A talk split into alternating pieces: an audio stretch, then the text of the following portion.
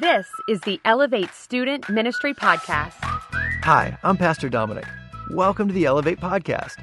I'm crazy grateful for all of you who subscribe, share, and leave reviews. If this is your first time, welcome to the Elevate community. Like our home church Living Word, I and the Elevate leaders work as hard as we can to build an atmosphere of love to exalt Christ, make disciples, and equip the saints. It would mean the world to us if you helped us get the word out by sharing this episode on social media. If you'd like to learn more about Elevate, visit us at iloveelevate.com, follow us on Facebook and Instagram, and subscribe to the podcast. Thank you for everything you do, which brings faith, hope, and love to the world around you.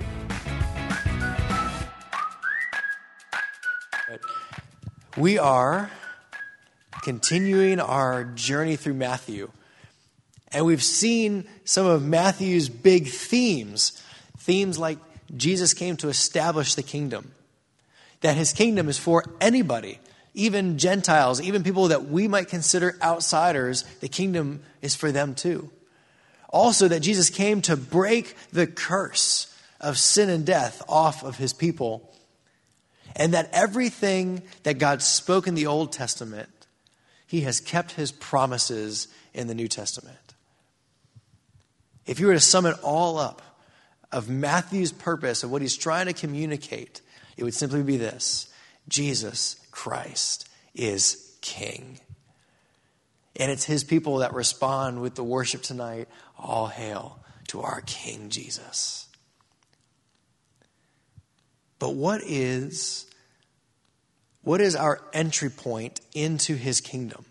What is the condition of our heart that's necessary for us to be a part of this kingdom that Jesus founded? That's the topic of tonight. That's what we're covering tonight. And I want to open with something a little bit silly, but it's real in my life. Is I've got a three year old daughter that's adorable and sweet, and she loves me to pieces, and she has the best smile in the world, and she's sadistic and mean. And I'm like, where did you come from? Why are you the way you are? And sometimes I'll have my, my two year old Silas, and he's crying in the other room. And I come in, and if you've ever met Silas, you know that his cry like rips your heart out. It's like his face turns red, his eyes squint, and his lips flare out, and he's just brokenhearted. And Nadia is sitting by having done something to him. She's choked him or hit him or bit him or smacked him with a toy or pushed him over or took something from him. She's done something to physically injure Silas. And I'll come in and be like, Nadia, your hands are for being soft, they're for being kind. You don't hurt your brother. This is wrong. He's here, he's hurt, he's crying. Look at the wound, you know? And Nadia will smile. She'll, she'll smile. I'm correcting her that she hurt her brother and she's smiling at me. I'm like, Nadia, say you're sorry. And she'll go, I'm sorry. And I'm like, oh who are you, child? And the reality is, I'm not going to let this girl go back to playing with her siblings until she stopped doing what she's doing, until she shows me that she feels the weight of having hurt somebody, and that she's at least a little bit determined to not do this again. Her punishment's going to increase. My lengthy monologue to her is going to extend to try to pull out of her some sort of recognition of what she's done. Because I can't have her go play with the others. I mean, she has an infant for a little brother. She can't treat him like that. The entrance into the kingdom of heaven is the heart of repentance. How often do we look at our sin and we're like, yeah, I know maybe it makes God a little upset. Maybe he doesn't like it about this. And really on the inside, we just kind of like smile, I'm sorry. But there's no weight of what we've done, that we have offended a holy God, that we have hurt someone else. The, the idea of sin in our lives, we just sort of write it off like Nadia with hurting her brother. And what we're going to look at tonight is a summary of the sermon of John the Baptist, bookending two incredible stories of Jesus, which are transitional, they're powerful, and then it's bookended by a summary of Jesus' sermon. And here, let's read it together tonight. We're looking at Matthew chapter 3, verse 1 and 2. In those days, John the Baptist came preaching in the wilderness of Judea. And here is the summary of a sermon Repent, for the kingdom of heaven is at hand. Now let's jump past two stories that we're going to look at in a minute to Jesus. What is a summary of Jesus' sermon? Matthew 4:17. From that time, Jesus began to preach, saying, Repent, for the kingdom of heaven is at hand. It's the exact same sermon as John the Baptist, but something's different. I'm going to clue you in. Something big has happened in the baton passing between John the Baptist and Jesus Christ. So let's take a look at this statement. Let's break it down. Repent. What does it mean to repent? It re- means to feel and express remorse for wrongdoing and make a deliberate redirection for the future. Let me say it differently. It means that we change our mind, our heart, and our actions by turning away from sin and self and we go towards Christ. That's all sin means. Sin means that you missed the target. The bullseye is over there and you missed it. But it does not mean that you were aiming for the bullseye and you hit the outer blue ring. It meant that you did this. You weren't even aiming. That's what sin is. I have chosen to go my way towards my sin and my selfishness for what I want. And repentance is to say, I'm turning to go towards Christ because He is King of my life and I'm serving what He wants in His leadership. That's repentance. That is the heart of admission into the kingdom of heaven. Repent, for the kingdom of heaven is at hand. What is a kingdom? A kingdom is the domain that is under the rulership of a what?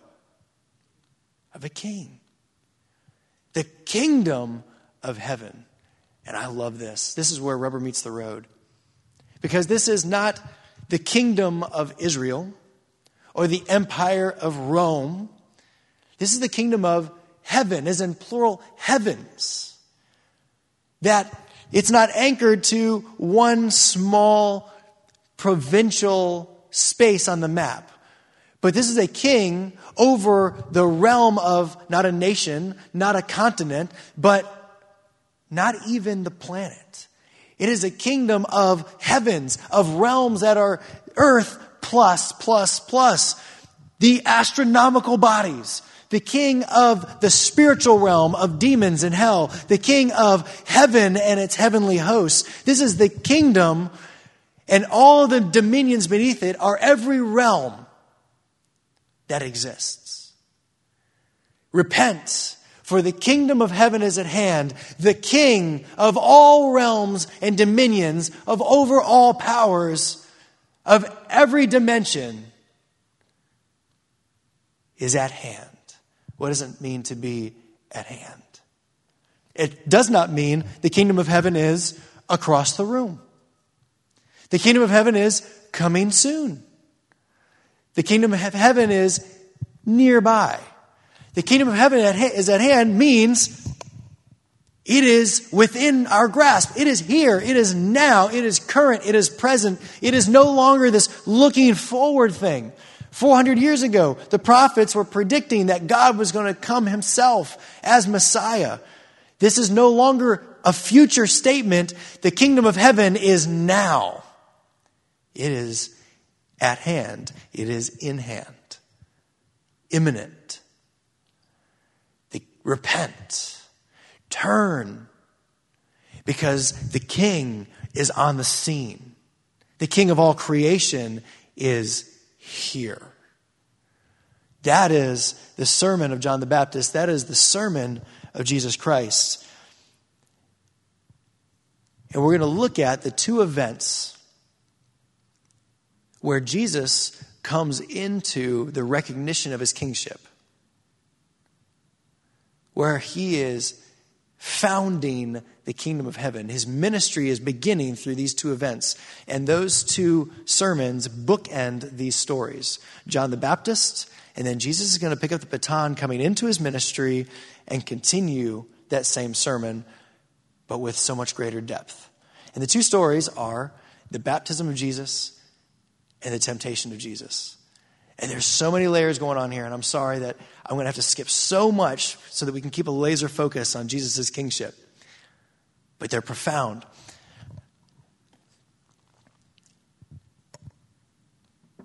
Matthew 3 14 through 17. John the Baptist has come out of the wilderness, and he is a herald, a forerunner. He's actually written about in the Old Testament. How cool would that be if there was like Bible verse specific to you? Like that's crazy. He is a herald. You know what a forerunner for a king would do? They would, if a king was going to be traveling, the forerunner would go in advance, maybe weeks, months in advance, to the city the king was traveling to. They would rebuild the roads because the king and his entourage is coming into town. They would beautify the city with architecture. They would prepare where the king is going to stay, where his people are going to stay. They're going to make sure that everything is secure. They would totally remodel everything because the king was coming. That's what a forerunner would do. That's what the herald would do. They would announce the king's coming. And John the Baptist is that herald for the king. And he has come, but he's not concerned about city streets. And he's not concerned about architecture. John the Baptist is sent by God to prepare the human heart for the king. And the condition of that heart must be repentance. So John comes out of the wilderness and he's baptizing people to repentance. People have to go out in the wilderness to find him. And he's calling them out. And whenever they say, John, what should we do? He baptizes them and he says, You need to change your lifestyle. Your lifestyle needs to align with the turning that you did from your selfishness and your greed and your lust and your pride to honoring God and honoring people. And it was John the Baptist who would spot Jesus and point him out of the crowd and say, There he is, the Lamb of God who's coming to take sins away. Jesus comes down to, into the water and says, John, you've got to baptize me. And John's like, What? How can I, I'm not even worthy to untie your shoestrings. How can I baptize you? And that's where we're going to pick up in the story. John would have prevented him saying, I need to be baptized by you, and do you come to me? But Jesus answered him, Let it be so now, for thus it's fitting for us to fulfill all righteousness. Then John consented, and when Jesus was baptized, immediately he came up from the water, and something big happened. Something public happened. Something undeniable happened. He came up from the water, and the heavens were opened to him and he saw the Spirit of God descending like a dove and coming to rest on him. And behold, a voice from heaven said, This is my beloved Son, in whom I am well pleased. You have the descending of the Holy Spirit, and you have a declaration of the identity of Jesus Christ. This is intentional. This is building on Old Testament themes of the Messiah. God is quoting God here. Check this out Psalm 2 7. This is God speaking to the Messiah. And He says, I will tell of the decree. The Lord said to me, You are my son. Today I have begotten you. Isaiah 42 1. Behold, my servant, talking about this coming Messiah, whom I uphold, my chosen, in whom my soul delights. I have put my spirit upon him. He will bring forth justice for the nations. Jesus' baptism was not a whim, it was foretold. And Jesus is standing here, the heavens are open, and God says, This is my beloved Son, according to Isaiah, according to Psalms. I'm pleased with them. My anointing, my spirit will come on him. Now, over and over again, over the past three weeks, we keep pointing to how Jesus fills the role of King David. And then we look past David to one greater coming, that Jesus supersedes David, that he's greater than David. And that's happening here too. Check this out. There's two things I want you to spot. David is a little boy, a shepherd out in the fields. And King Saul has failed. He's become selfish and arrogant and sinned against God. And God speaks to Samuel and says, Samuel, I'm taking my anointing from Saul and I'm going to give it to another. I want you to go to the house of Jesse and anoint the next king. So Samuel, in obedience, shows up at the house of Jesse. And you, you might know the story. He goes through each of the sons of Jesse, and God says, Not this one. Oh, yeah, he's tall, he's handsome, but it's not that one. Oh, he's intelligent, he's got it together, it's not that one. Until they call in the shepherd boy.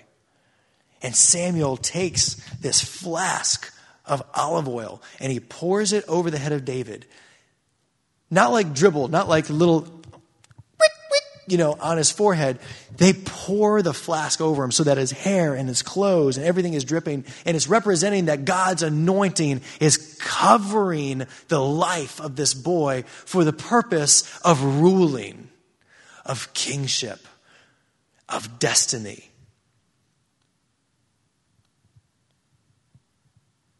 What could be greater than that kind of anointing?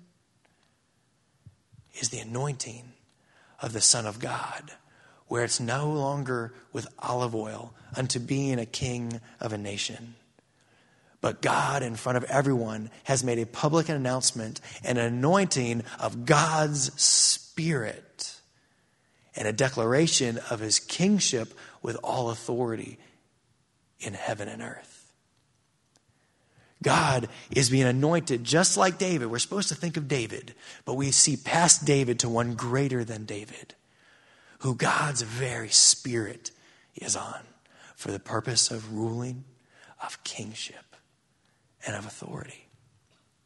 Secondly, David is recognized as the man after God's own heart. Yes? You with me? Y'all have heard that before? It's quoted back in 1 Samuel, and it's quoted in Acts. It said that David was a man after God's own heart. So again, we're looking back to David, and God makes this declaration over Jesus. What could be greater than God saying that you're a woman or a man after God's own heart? Is that God speaks from heaven and says, This is my beloved Son. I'm so pleased with him. And so Jesus is a type of David and yet greater than David. And then the story changes, and yet both of those themes, that anointing of the Spirit, is going to be picked up immediately because we're supposed to connect these stories. You ready? Matthew 4, verse 1 through 3. Then Jesus, remember, the Spirit just now descended. Jesus was led up by that Spirit into the wilderness to be tempted by the devil. And after fasting 40 days and 40 nights, Jesus was hungry. And the tempter came to him and said, If, if you are the Son of God, you see both happening here? The spiritual anointing and the declaration of God. The spiritual anointing leads him into the wilderness, and Satan is challenging what God just said. If you are the Son of God from the baptism, command these stones to become loaves of bread. Before we go any further, the word tempter for Satan, the devil, the deceiver, is only used one time in all four Gospels, and it's right there. Do you know why? Oh, the Word of God is so intricately woven together to teach us something. Because this is a direct reference making a callback to Genesis chapter 3, where it all went down. And the tempter was the serpent, more crafty than any other animal, who tempted Eve, who tempted Adam. This is an intentional callback that the ancient foe against humanity the evil, wicked one who tipped the first domino of our sin and death, where we would be cursed. That tempter is in front of Jesus right now. He has come personally to do a spiritual battle with the one who is just declared Son of God. This is a showdown between the ancient foe and the enemy of mankind and the enemy of God Himself and the king of all creation. And that's where we pick up the story. Isn't that cool? The tempter comes to him. If you are the Son of God, command these stones. If. He challenges him. And it's, ah, I don't have time to get into this, but it's so cool. It's a throwback to Moses and 40 days in the wilderness represents the 40 years in the wilderness.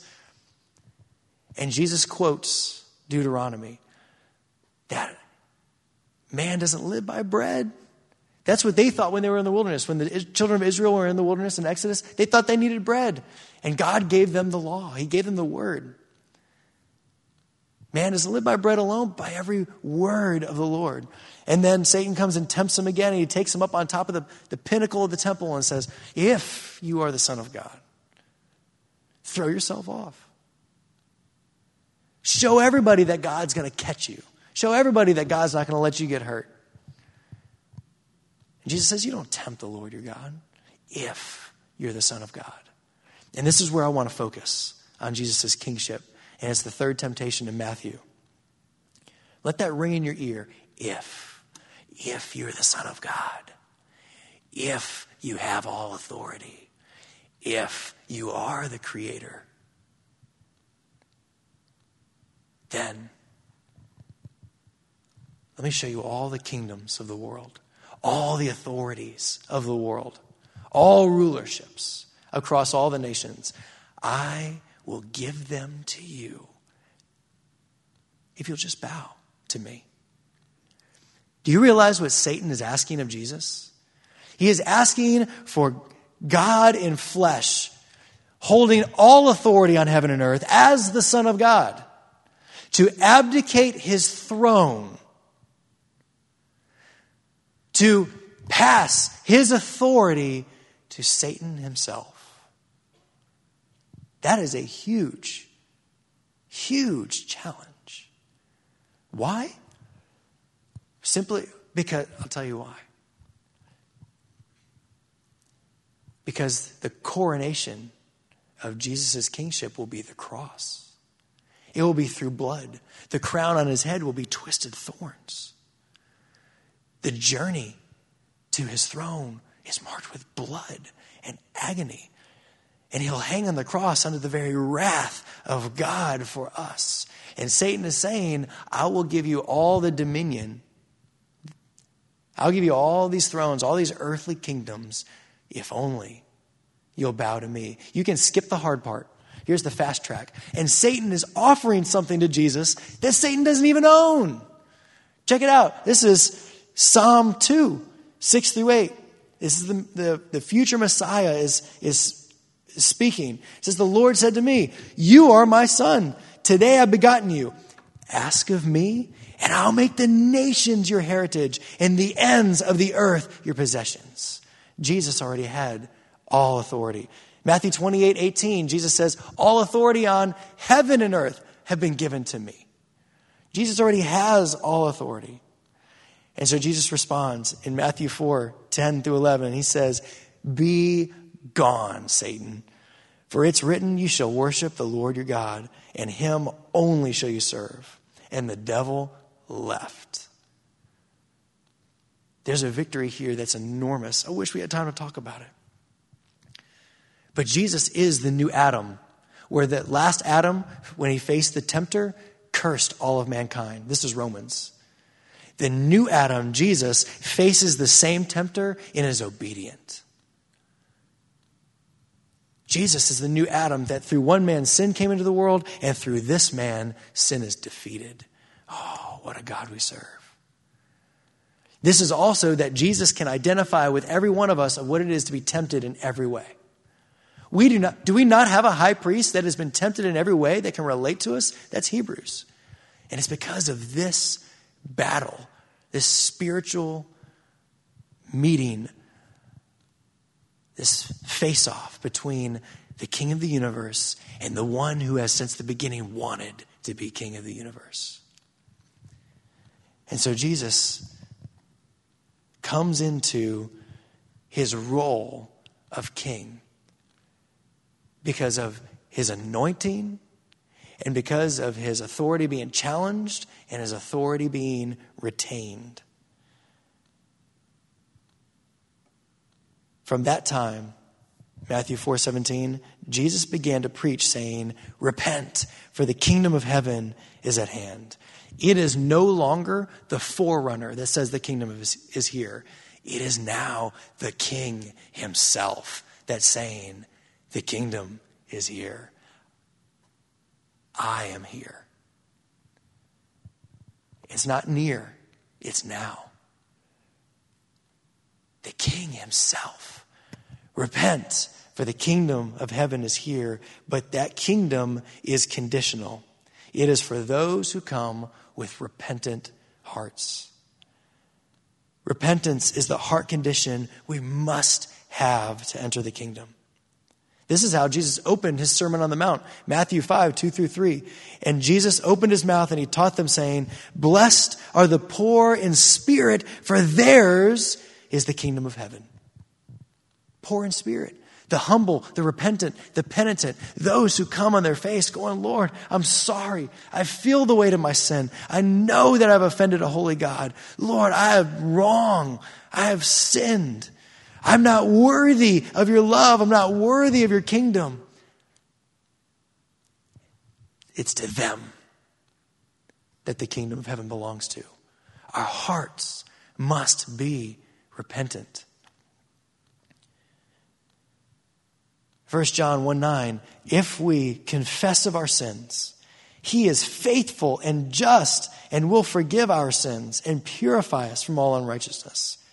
Acts 3:19 Repent then and turn to God turn to God so that your sins may be wiped out that times of refreshing may come from the Lord. What are we turning from? We're turning from our sin, from our, idolatry, from our blindness, our rebellion. We're turning from spiritual death. And what are we return, what are we turning to? Our creator, our sovereign king, the lover of our souls, our everlasting life. That is who Jesus is. We need to realize that God's wrath is poured out against all unrighteousness, but God did not send Jesus to save us from himself. God sent Jesus to save us to himself. He saved us for himself. John 3 17. God did not send Jesus to condemn the world, but that through him we might be saved. Our Heavenly Father is wrathful against our sin, and his heart is that we would repent and come back to him, not that he would stiff arm us because of our sin. That is our Father, our loving caring Father who loves us so much that he would give the highest price for us. The condition of our heart to enter the kingdom of heaven must be repentance. That is the price of admission. I gave this illustration a couple Fridays ago at the school, but it means a lot to me. So maybe, maybe it'll mean a lot to you too. Imagine that you have been convicted of a crime and you are on death row and it's a crime you absolutely committed. And you are waiting on the morning of your execution. And you know that the time's going to come that the guards will come, they'll open your door, they'll take you by your shoulders, and they will walk you down the hallway towards the door at the end of the hall. And waiting in there is the end of your life. This is where it ends. This morning. And you look at the clock and you have 15 minutes. And passing by the outside of the bars is like this fashion guru with this great, famous, expensive clothing line. And at a request, they would take off their fancy, expensive jacket and hand it to you through the bars.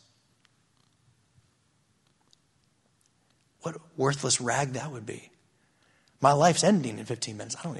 What do I care if it's a designer jacket? 10 minutes until your execution.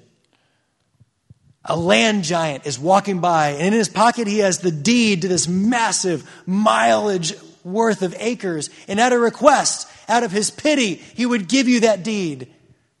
Who cares? It's worthless.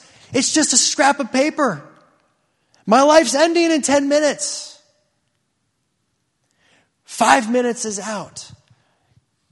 You hear the guards with the keys and the door coming down, and passing by the outside of the bars is a billionaire. And at a word, he could make your bank account fat. You could be, you could die a millionaire. Who cares? It's worthless. There is nothing on earth that matters. The guards have come, they've opened your cell, they've taken you by the shoulders, and you're being taken down this hallway. And you can see the light at the end of the hallway in that cracked open door, and this is it. Your skin is crawling, your heart is pounding because this is it. You're going to slip into darkness, and your life is over, your influence gone, everyone you ever loved. This is it, the end of the line. And as you're being taken down this hallway, passing by you again is the judge and he has in his pocket the reprieve. Would you beg? Would you fall down at his feet? Would you confess that you sinned, that you did wrong, that, this crime, you actually did it? Would you repent? Would you say, I'm sorry? Would you, would you promise him up and down that you're going to turn from what you did before and do something entirely different again? Would you finally lay down your pride? Would you lay down your arrogance? Would you lay down trying to be so hard? Would it be worth it to fall down at the feet of the one person who holds life and death in his hands for you? And I'm telling you, the light at the end of the hallway is orange because it's not lit by a light bulb, it's lit by the very flames of hell. Those who are in Christ know the sweet taste of a yes from the judge. Because of the bitter taste of confessing our sins, that we were wrong, and that our life no longer is for us, but we have turned and we are walking towards Him. And so now we treasure our salvation with the greatest prize because it's all that matters. Clothing doesn't matter, money doesn't matter, fame doesn't matter, land doesn't matter, followers on social media are worthless to us because we hold in our hands this very document that says you have life. Your name is written in the Lamb's book of life. You have hope and you have peace. Nothing else matters. Would it be worth it to lay down your life, to pick up your cross, and to follow him? Because the admission into the kingdom of heaven is repentance. Repent, for the kingdom of heaven is now. Oh, believers, we have so much to treasure. And we get to walk through life with such rich contentment because there's nothing in life that would make our lives any better. If the Lord took us, then we have full peace. If the Lord should leave us, then we get to serve Him with our lives. And what a joy.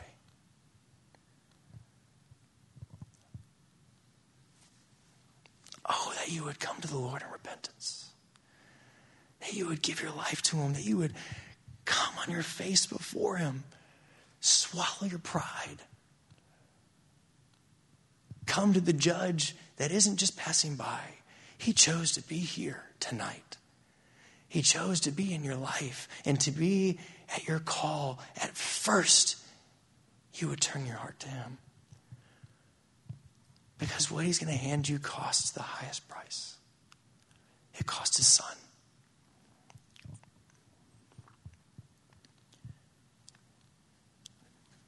What a God we serve.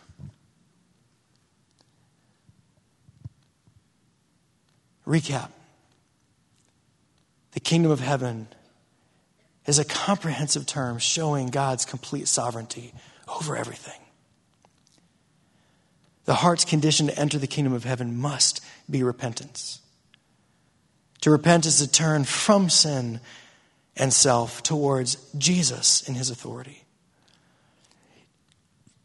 Jesus' cosmic kingship is recognized at his baptism with the anointing of the Holy Spirit and God's declaration of his sonship. The tempter challenged Jesus to surrender that authority in disobeying God. And Jesus defeated Satan because the King himself, Jesus Christ, now declares that the kingdom of heaven is here.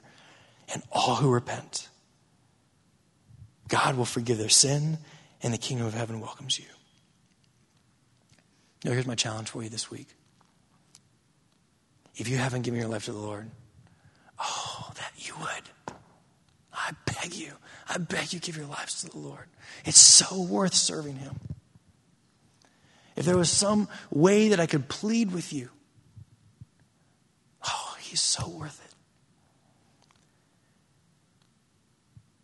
For those that you do serve the Lord, and we know that we still struggle, that we're still being sanctified every day, I challenge you to find someone you trust and confess your sins to them. James 5:16 says, "Therefore, confess your sins to one another and pray for one another that you may be healed. The prayer of a righteous person has great power as it's working." If you have a sin in your life that Lord, I want to give this to you, but I just I keep slipping into my own sin again. Talking to someone that you trust and confessing and asking them to pray for you every single day, oh, the Lord will use that. The powers of a righteous person, the powers of your accountability partner, they make a difference. And oh, that you could be praying for them too. So that's my challenge to have the guts to find someone you trust and confess to them and ask them to pray for you. Heavenly Father, your word is so rich, and your kingdom is so beautiful, and the price you paid is so incomprehensible. Lord, I pray that you will move our hearts. Move our hearts to repentance, believers and unbelievers, that we may. All right, elevate. I want to give you a chance right now, right here in this quiet moment, that we all just spend a moment in repentance with the Lord. Let's get our slates clean. Let's, let's turn our face back to Him. Let's run. You know what the difference between religion and relationship is? Religion is when you messed up and you hate the idea that dad might find out. A relationship is you messed up, and so you run to dad. So I want to take a moment right now. Let's run to our Father. This is a very old prayer, but it's something meaningful to me, and I, I challenge you to use it and give it back to the Lord. Oh, merciful Father, we confess that we have sinned against you in thought, in word, and in actions in what we've done and what we've left undone.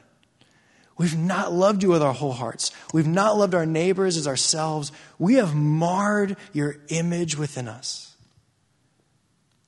Oh Lord, we humbly repent. Lord, we humbly repent. Forgive us, Lord, that we may rightly worship you and worthily magnify your holy name. We love you, Lord, and we give you our lives. In your name we pray. Amen. I'll turn this back over to my girl Keely.